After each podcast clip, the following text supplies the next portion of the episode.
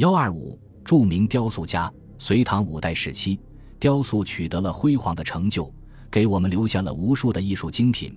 但正史并没有雕塑家的传记，即使留下名字的，也是很少的一部分。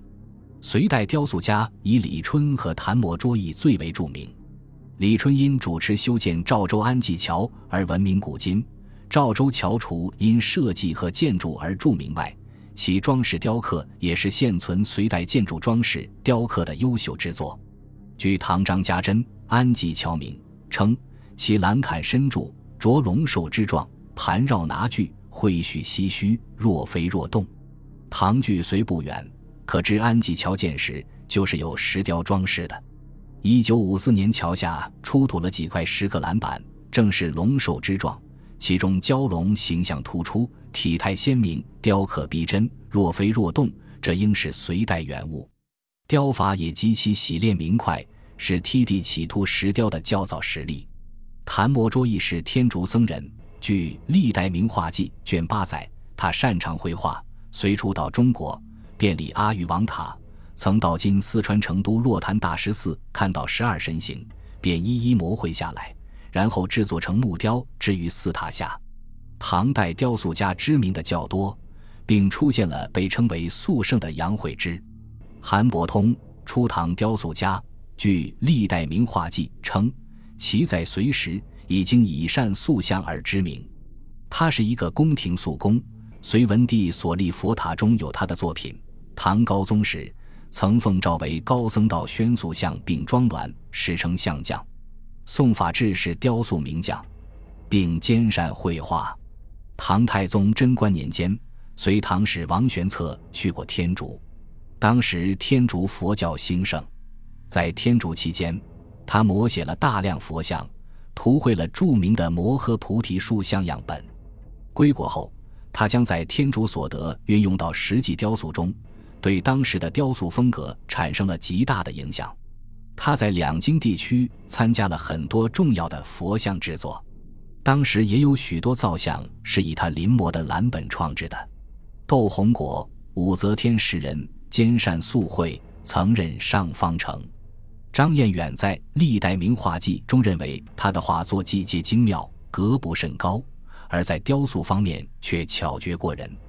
他曾在东都洛阳敬爱寺主持制作了大量的塑像。是方便，盛唐时期蜀地僧人，玄宗先天元年，方便夜见禅宗六祖慧能，自称善于捏塑。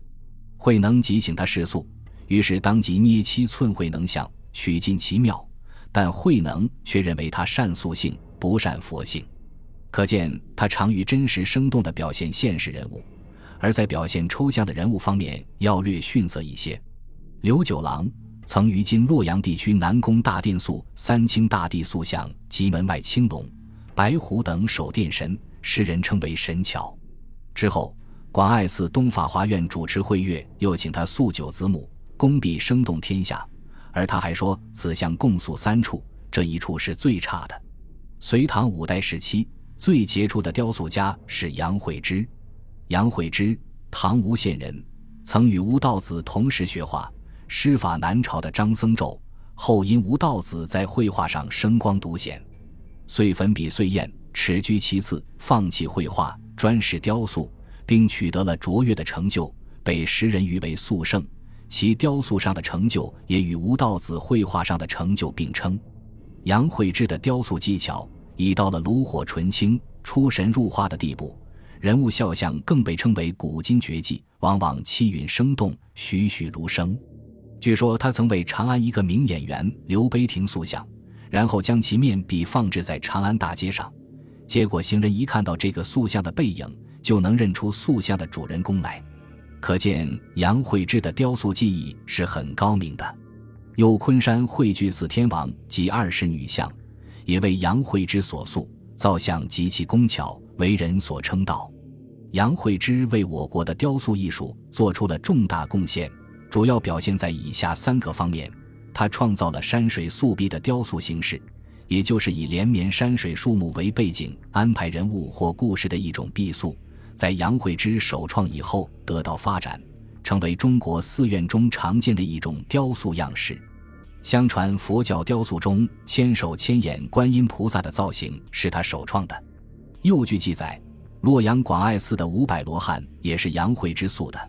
这是关于五百罗汉像创作者的最早记载。这些记载虽需进一步考证，但从史籍记载之多可以推知，杨惠之一生所造塑像很多，为人民大众所喜爱，对雕塑发展做出了重大贡献。